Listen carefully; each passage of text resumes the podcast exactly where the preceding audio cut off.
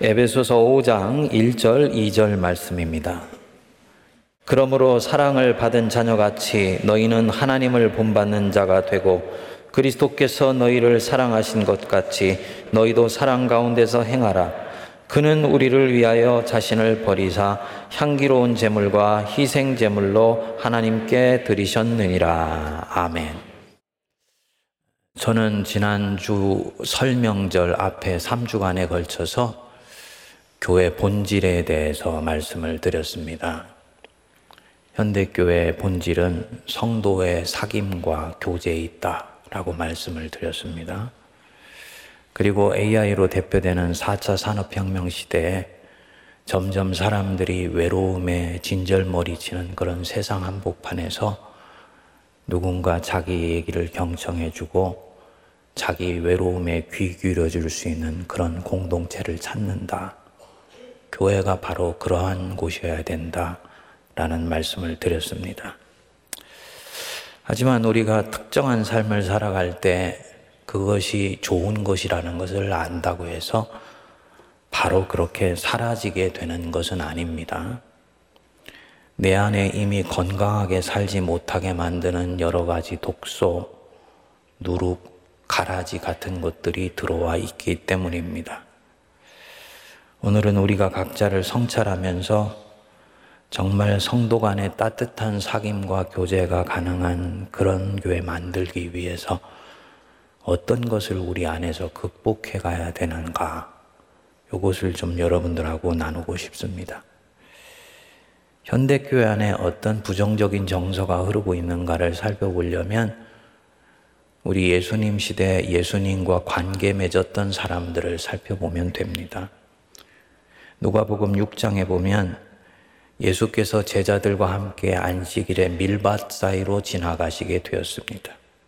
제자들이 배가 고파서 이삭을 잘라서 손으로 비비어 먹었어요.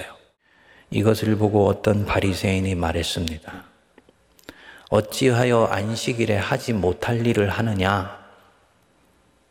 이후에 또 다른 안식일에 예수께서 회당에 들어가서 가르치시니까 때마침 거기에 오른손이 점점 말라 들어가는 병에 걸린 사람이 찾아온 거예요. 그리고 서기관과 바리새인들이 예수께서 안식일에 저 마른 손 병 걸린 자를 고치는지 안 고치는지 그 엿본 것입니다. 여러분들은 지금 이 사람들이 인간을 어떻게 바라보고 있는지 느껴지시는지요? 이들은 어떤 사물을 보거나 사람을 보면 그가 어떤 아픔을 갖고 살아가는지, 어떤 일로 이 사람이 지금 힘들어하고 고통하며 슬퍼하는지, 마음의 표현은 하고 있지 않지만 이 사람의 가슴 속에 있는 응어리가 무엇인지 그다지 관심하지 않습니다. 사람이 굶어도 얼마나 배가 고플까? 질병에 걸리면 얼마나 저 질병 때문에 마음이 고통스러울까? 이런 마음이 먼저 들지를 않습니다. 한 장면을 더 보지요. 예수님이 제자들과 함께 세리와 죄인들의 집에 들어가셨습니다. 그리고 그들과 교제를 나누셨어요. 이 모습을 보고 이들이 또 말합니다. 어찌하여 너희 선생은 세리와 죄인들과 함께 잡수시느냐?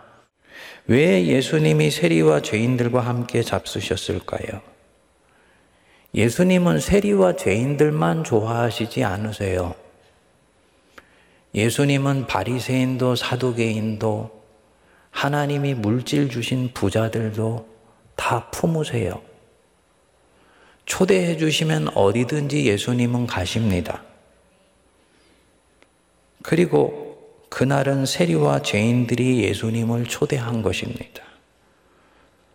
주님은 누구도 함께 하지 않기에 이 영혼의 깊은 곤고함을 가지고 있는 이들을 위로해 주셨습니다.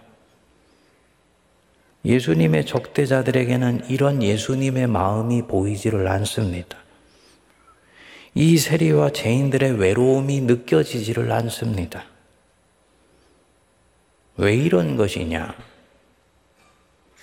하나님을 알게 되면 하나님의 마음으로 세상을 보게 되는데 왜 하나님이 가지고 계신 그 긍휼하신 마음이 이들한테는 잘 포착이 되지 않느냐? 이들은 지금 뭔가 다른 것에 마음이 꽂혀 있어요.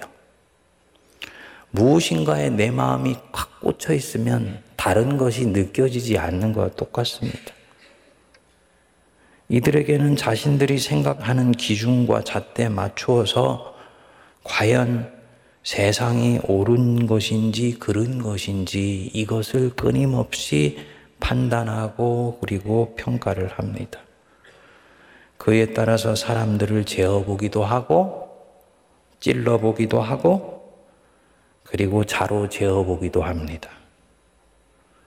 내 안에는 기준선이 있습니다. 그 선 안에 들어오는 사람인지 그 선 밖에 있는 사람인지 재어봅니다. 어떤 사람이 왜 자기들이 만든 이 법도를 지킬 수가 없는 것인지, 왜 그런 행동을 할 수밖에 없는 것인지, 그들의 사정을 귀 기울여 들어보려고 하지 않습니다. 안식일에 밀밭 사이로 지나가면서 제자들이 밀 이삭을 먹었지요. 제자들도 알아요. 안식일에는 노동하면 안 된다는 것 이 제자들도 압니다.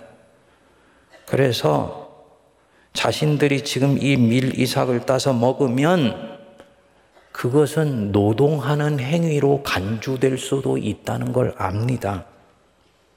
그래서 법도를 어긴 것처럼 해석될 여지도 있다는 걸 알아요. 하지만, 하지만 이들은 너무 배가 고픈 거예요. 그래서 본능적으로 그 밀 이삭에 손이 갔어요. 이 마음은 헤아려 줘야 되는 마음 아닙니까? 독일의 데모노 괴테가 얘기했다 그러지요. 눈물 젖은 빵을 먹어보지 않은 사람과는 인생을 논하지 말며 인간이 뭔가에 대해서 얘기하지 말라. 근데 이 바리새인과 서기관들은 그 밀 이삭에 자기도 모르게 손이 가는 그 배고픈 심령들의 그 연약함을 헤아릴 수가 없는 거예요. 인간으로 산다는 것이 이런 경우에 얼마나 슬픈 일인지를 알지를 않고 알아보려고 하지를 않습니다. 자신들의 그 경건의 틀 속에서 어떤 것이 옳으냐, 그르냐, 그것이 중요하기 때문이에요. 그래서 그 틀 속에서 자신과 틀리면 그것은 죄이다. 그 순간 통쾌합니다. 누군가를 그렇게 말할 수 있다는 것에 그리고 나는 그렇게 말하는 순간 의인이 되는 거예요. 바리새인과 서기관들은 끝까지 이 관점을 벗어날 수가 없었습니다. 결국은 이 관점이 예수님을 십자가에 못 박게 됩니다. 왜냐? 그들은 자기들이 절대로 옳다고 여겼기 때문이에요. 도대체 이들 안에 어떤 자상이 움직이고 있는 것일까요? 지난번 특세 때 우리가 어떤 자아상과 정체성을 갖느냐는 생각보다도 굉장히 중요하다고 말씀드렸죠. 어떤 정체성을 갖느냐가 내가 특정한 상황에서 어떻게 생각하고 어떻게 결정하며 어떻게 판단하고 행동하느냐를 정해준다 그랬습니다. 이들 안에 어떤 정체성이 지금 움직이고 있는 것일까? 보내포는 성도의 공동생활이라는 책에서 이런 인간상을 경건한 사람의 모습이라고 말을 했습니다. 경건한 사람. 그 좋은 것 아닌가요? 우리가 경건을 추구하죠. 문제는 뭐냐면 경건의 능력이 아니고 경건의 모양이에요. 여기서 보네포가 말하는 경건은 특정한 종교적 신념을 갖고 그것으로 모든 사람을 재고 판단하고 정죄하고 심판하는 가치관입니다. 보네퍼가 볼 때는 경건한 사람이 되려는 자아상을 가진 사람은 끊임없이 누군가를 정죄할 수밖에 없다고 말을 했습니다. 어느 교회 목사님하고 제가 최근에 교제를 하다가 자기 교회 권사님이 해주었다는 얘기를 듣게 됐습니다. 요즘 교인들이 봉사를 하지 않으려고 한다는 거예요. 그런데 봉사 자체가 싫어서 하지 않는 경우도 적지 않지만 의외로 원인은 다른 데 있더라. 나서서 봉사하면 다른 사람이 오해한다는 겁니다. 지금 항존직 되려고 저렇게 봉사하는. 그렇게 자기를 의심하면서 바라보는 그 눈빛이 싫어서 굳이 나서서 봉사하려고 하지를 않는다는 거죠. 듣고 너무너무나 마음이 아팠어요. 그 교회 얘기로만 들리지 않았기 때문이에요. 그리고 그런 식의 얘기들은 세상에서 사람들이 사람을 평가하는 방식이잖아요. 경쟁이 정말 치열한 회사에서는 나하고 승진을 다투는 사람이 나한테 불쑥 커피 한 잔을 내밀어도 그것을 있는 그대로 못 받는다 그러더라. 속에 무슨 꿍꿍이가 있어서 나한테 오늘 원두 커피를 한 잔 주는 거지? 이런 마음이 지금 교회 안에서 들어와 있는 것입니다. 내 옆에 있는 어떤 성도, 나와 같이 예수 그리스도를 주님으로 믿는 지체고 형제 자매지요. 인정하시지요. 그의 성도 모르고 이름도 모르지만 그는 내가 믿고 있는 예수 그리스도를 구주로 믿고 있는 자예요. 그러면 신앙 고백으로는 그는 내 형제이고 내 자매예요. 그러면 그가 봉사를 하는데 어떤 의도로 하는 것인지 굳이 그것을 내가 읽어내야 되는 이유가 어디에 있습니까? 그 봉사하는 분이 그런 의도를 내비친 것도 아닐 텐데 그 사람 불순한 의도를 가지고 봉사하는 것 같아. 이런 마음이 드는 자체가 너무나 안타까운 것입니다. 누가 그러더라고요. 교학교 수련회 갈 때나 단기 선교를 갈 때 정말 빠듯한 예산에 가기 때문에 돕고 싶은 마음이 듣고 도울 여력도 있대. 근데 도우려고 할 때마다 멈칫, 멈칫하게 된다는 거예요. 제가 왜요? 하고 물었더니요. 장로 되려고 선거운동 한다고 오해들을 한다는 겁니다. 이 판단하고 정죄하는 마음이죠. 원수가 현대교회 안에 뿌려놓고 간 아주 가라지 같은 마음입니다. 저 사람이 도대체 어떤 마음으로 저러는 거지? 엿보는 마음.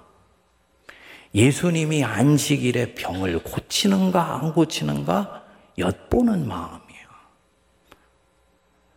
이렇게 했을 때 인간의 생명이 살아나게 되는 일인지 누군가를 긍휼히 여긴 것 때문에 하나님의 긍휼하심이 지금 드러나고 있는 것인지 이게 먼저가 아니고 내가 생각하는 기준과 잣대 맞는 일들이 벌어지고 있는지 이게 지금 중요한 겁니다. 이런 경우는. 그래서 서로가 서로를 엿보고 새로 들어온 낯선 성도들을 기존의 성도들이 엿보고 교역자를 그렇게 엿봐요. 그래서 내 기준에서 판단하고 필요하면 정죄합니다. 여러분, 제가 설교자로서 이런 의심이 가는 분을 나무라는 것 아니에요. 설교를 준비하는 과정에서 반복해서 저한테 물었습니다. 이상학 목사, 너 오늘 이 얘기하면서 너도 또한 그렇게 하고 있는 사람을 정죄하는 것 아니야? 스스로에게 반복해서 물었어요. 아니에요. 정죄는요, 그 안에 긍휼함이 없습니다. 저는 안타까워요. 그리스도의 교회를 보면서 안타까워요. 하나님이 이런 마음을 가진 분을 어떻게 보시고 계실지 그게 안타까워요. 보네퍼는 성도가 스스로를 경건한 사람이라고 생각하면 그는 절대로 정죄의 늪에서 벗어날 수 없다고 결정을 내렸습니다. 그럼 어떤 자기 정체성을 가져야 되는가? 우리는 끊임없이 자기를 용서받은 죄인으로 고백해야 됩니다. 내 정체성이 뭐라고요? 용서받은 죄인이에요. 용서받은 죄인. 경건을 추구하는 사람들이 아니고 우리는 용서받은 죄인이에요. 죽을 수밖에 없는 죄인인데 하나님이 용서해 주셔서 하나님의 자녀가 된 사람. 그게 바로 나이다. 라고 내가 생각하면 나는 다른 죄인과 세리를 그렇게 정죄하고 따돌릴 수가 없습니다. 그들의 아픔과 그 외로움이 나에게 느껴져 와요. 왜냐면 나도 외로우니까. 죄에 의해서 한 번씩 노략질 당하고 내동댕이 쳤을 때 그 외로움이라는 게 뭔지 자기도 아니까. 이들이 느끼는 외로움이 가슴에 먼저 와닿는 거예요. 오늘 본문의 에베소서 5장 1, 2절 보시면 여기 이 그리스도인의 정체성의 핵심 내지 그리스도인의 윤리적인 삶의 내적인 동기가 나옵니다. 1절을 보시면 그러므로 사랑을 받는 자녀같이 너희는 하나님을 본받는 자가 되고 하나님을 본받는 자 그리스도를 본받는 자 곧 경건을 추구하는 자입니다. 이 경건의 동기가 무엇입니까? 그 앞에 나오는 말씀이에요. 사랑을 받는 자녀이기 때문이에요. 하나님의 사랑받는 자녀이기 때문에 그 받은 사랑에 의해서 나는 이제 자유케 되었다. 그래서 이제 나도 기쁨으로 하나님을 본받고 싶다라는 것입니다. 경건 자체가 목적이 아니라는 말입니다.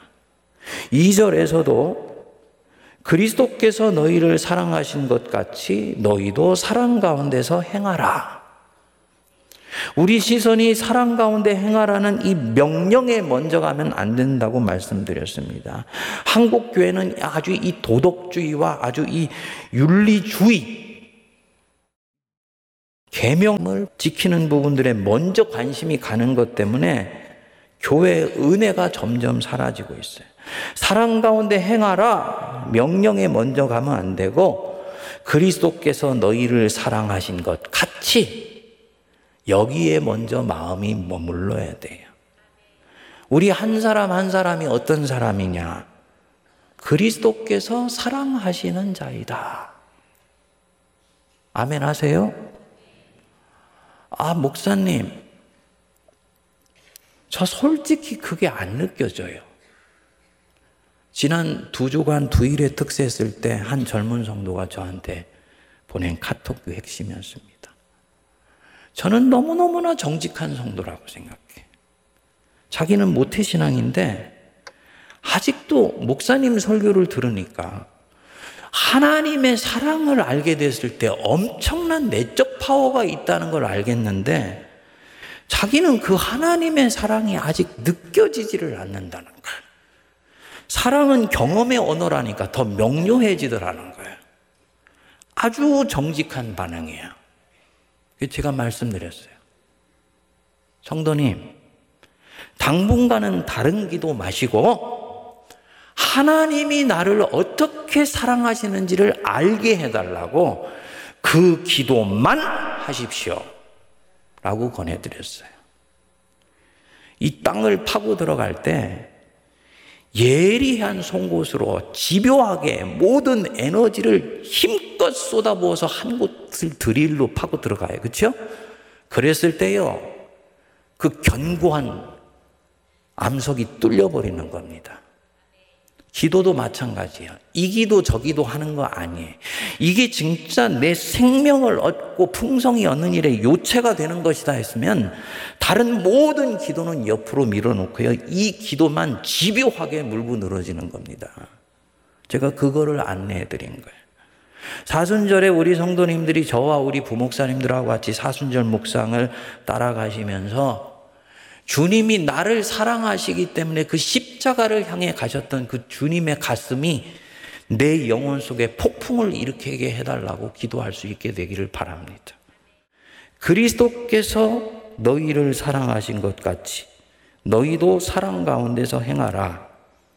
그는 우리를 위하여 자기를 버리사 향기로운 제물과 희생 제물로 하나님께 드리셨느니라. 그리스도께서 너희를 얼마나 사랑하시는지 아냐?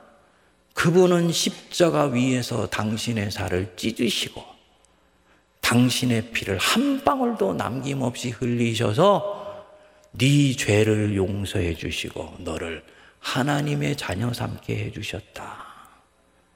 하나님이 그토록 너를 사랑하셔. 그러니까 이 속죄 제물의 핵심은 사랑입니다. 하나님의 사랑. 이제 내 죄가 다 용서받았으니까 나는 이제 심판에서 면제되었네. 나는 안심이네. 안전하네. 나는 이제 천국에 갈 수 있게 되었어. 이게 아니에요. 십자가의 핵심은 심판의 면제가 아니에요. 그 다가오는 진노를 온몸으로 가로막아 서주신 예수님의 사랑이 십자가의 핵심이에요. 여러분, 사랑받는 자녀같이, 아, 나는 하나님께 사랑받는 자이다. 이 심정이 사람에게 여유를 주고요. 사람에게 품을 만들어 줍니다. 그가 자유하게 되었기 때문이에요.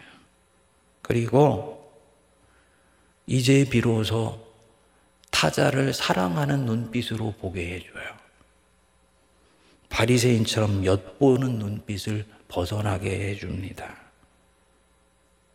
형제 자매를 판단하는 마음에서 노임받게 해줍니다.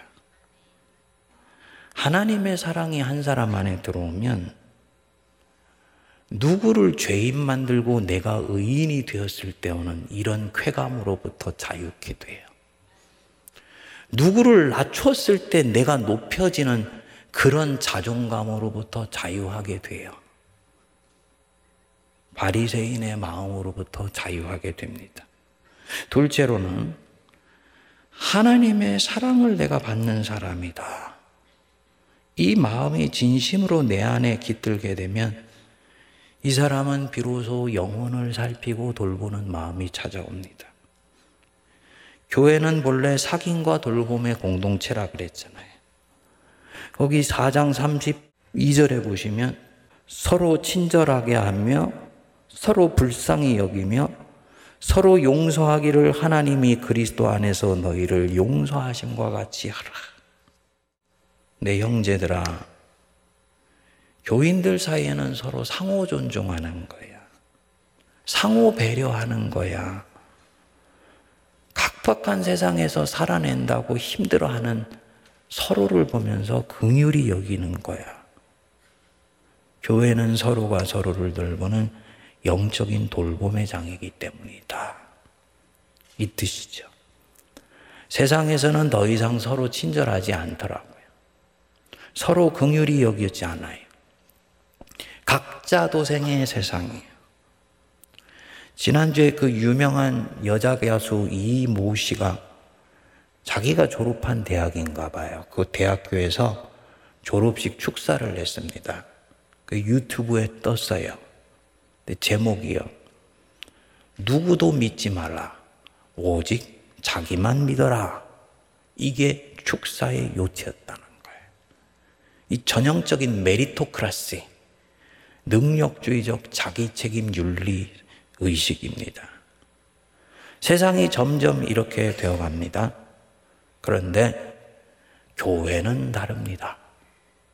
교회는 여전히 서로가 서로를 불쌍히 여겨주고 서로를 친절하게 대하고 옆에 넘어진 사람이 있으면 가서 보듬어 일으켜주고 그래서 나도 넘어졌다 누군가의 도움으로 일어난 적이 있기 때문에 다른 누군가에 대해서 도움을 청할 수도 있고 줄 수도 있어요. 이게 본래 교회예요. 초대교회 때는 당연한 부분이었는데 오늘날에는 교회가 가져야 되는 비전이 되었습니다. 성도가 교회가 이런 곳이라는 것을 믿으면서 교회를 찾아옵니다. 그리고 세상을 살아내면서 가진 온갖 아픔과 내면의 쓰레기를 교회 와서 누군가에게 오픈하기 시작합니다. 그게 성도의 교제라는 거예요. 그렇게 해서 성령의 어루만지심을 받게 됩니다. 그래서 구역에서 목장에서 일대일 성경 공부를 하면서 다양한 소그룹 모임에서 자기 내면에 꽁꽁 숨겨놨던 그 수줍고도 부끄러운 부분을 오픈을 해요. 전에 말씀드렸는지 모르겠지만 우리의 영혼은 수줍은 야생 동물과 같습니다.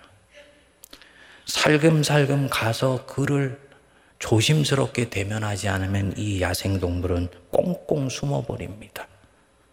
숨었다가 숨었다가 어느 날 이곳에서는 내보여도 괜찮을 것 같아.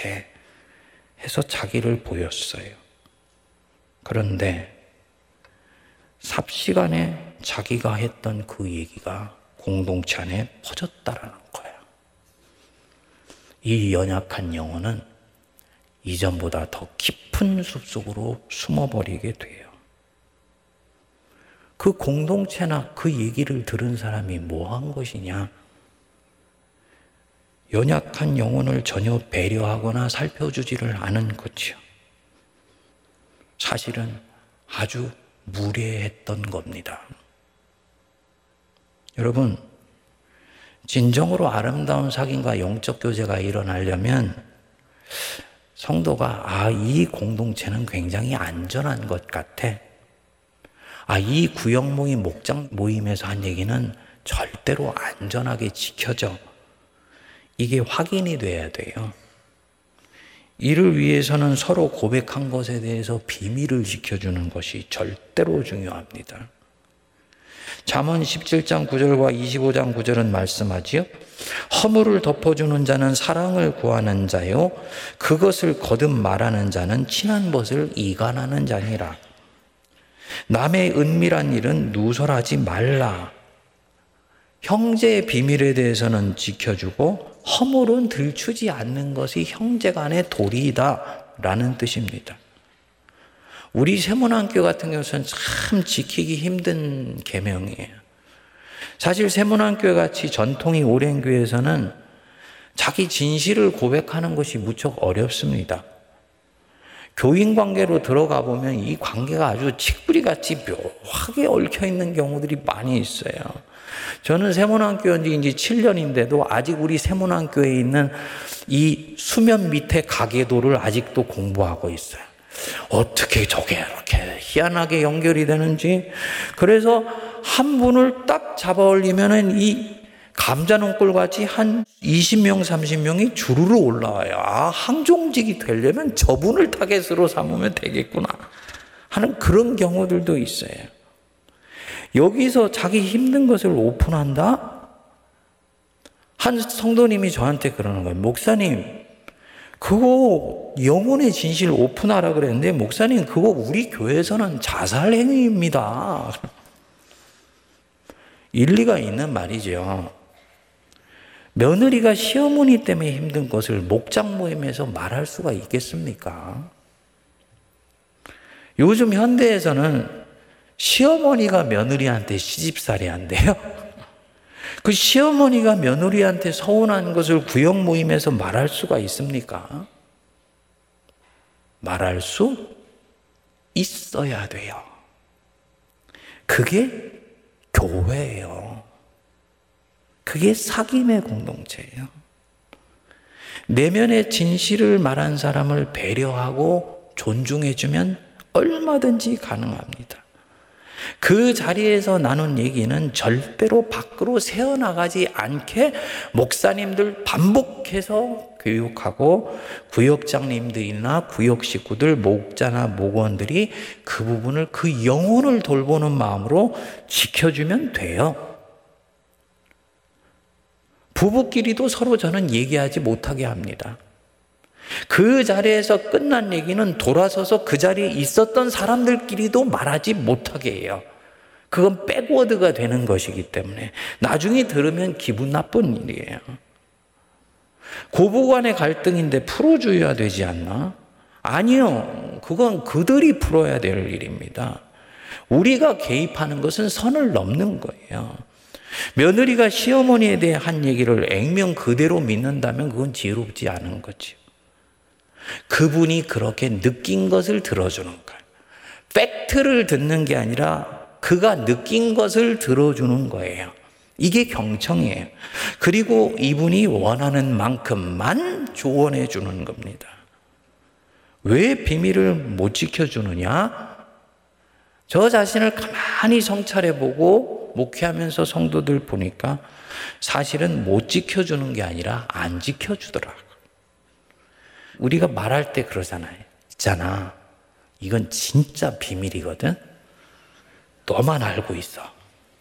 그리고 나오는 이 말은요. 발설하는 순간 굉장한 쾌감이 있어요. 비밀스러운 것일수록 더 쾌감이 있어요.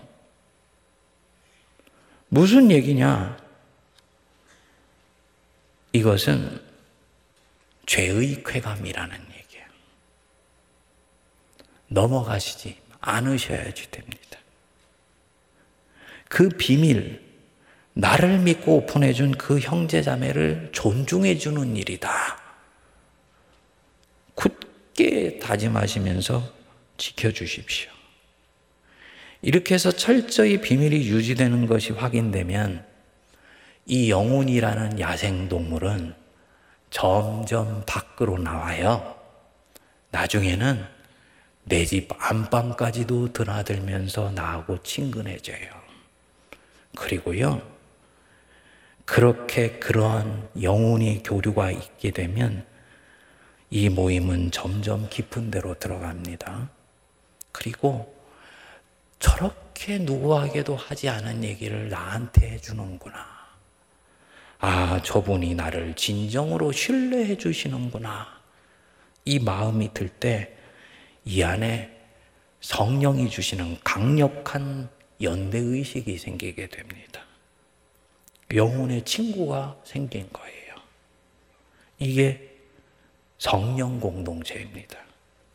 성도님들, 우리 안에 진정한 영적 교제를 만난 이 가라지, 이제 알아차리고, 자기를 부정하고, 주님 앞에 오픈할 수 있게 되기를 기도합니다. 주님 이때까지는 철이 없고, 뭐가 뭔지를 몰라서 내가 이런 거 있는 거 알아차리지 못했습니다. 마귀가 살짝 뿌리고 간 것인데 내 안에 나도 모르게 자라가고 있었습니다. 주님, 주님이 나를 사랑하시는 것 진정으로 알기에 이제는 제가 이 부분도 주님 앞에 내어놓습니다. 내 형제 자매를 살피고 돌보기 위해서 입술을 필요할 때는 굳게 담을 수 있게 해주십시오. 정죄하거나 판단하지 않게 해주십시오. 기도하시기를 바랍니다. 그래서 영혼을 잘 살피고 돌봐줘서 정말 이 콘크리트 싸늘한 광화문 한복판에 하나님이 세문안 교회를 주신 그 이유와 목적을 새기면서 하나님 기뻐하시는 교회를 이루어갈 수 있게 되기를 바랍니다. 기도하겠습니다. 하나님, 하나님이 우리를 사랑하시는 그 사랑을 우리가 알고 믿었습니다. 알고 믿은 자에게 사랑받은 자로서의 삶을 살 수 있는 내적인 능력도 이미 주셨습니다.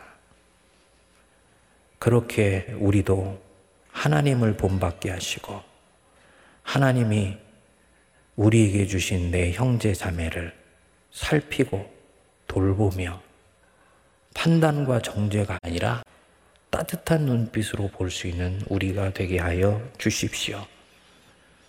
하나님께서 사랑하시는 그 사랑을 알지 못한 채 수없이 많은 세월을 종교 생활만 하며 달려온 내 자신을 직면했다면 주님 앞에 찾아가게 하시고 이 사순절에 나를 위해서 그 십자가를 향하신 예수 그리스도의 심장 속에 있는 것을 내가 볼 수 있게 하시고 느낄 수 있게 하여 주십시오. 그래서 하나님의 사랑을 이제는 나도 알고 믿었다 라고 고백할 수 있게 하여 주옵소서 예수님 이름으로 기도하옵나이다. 아멘.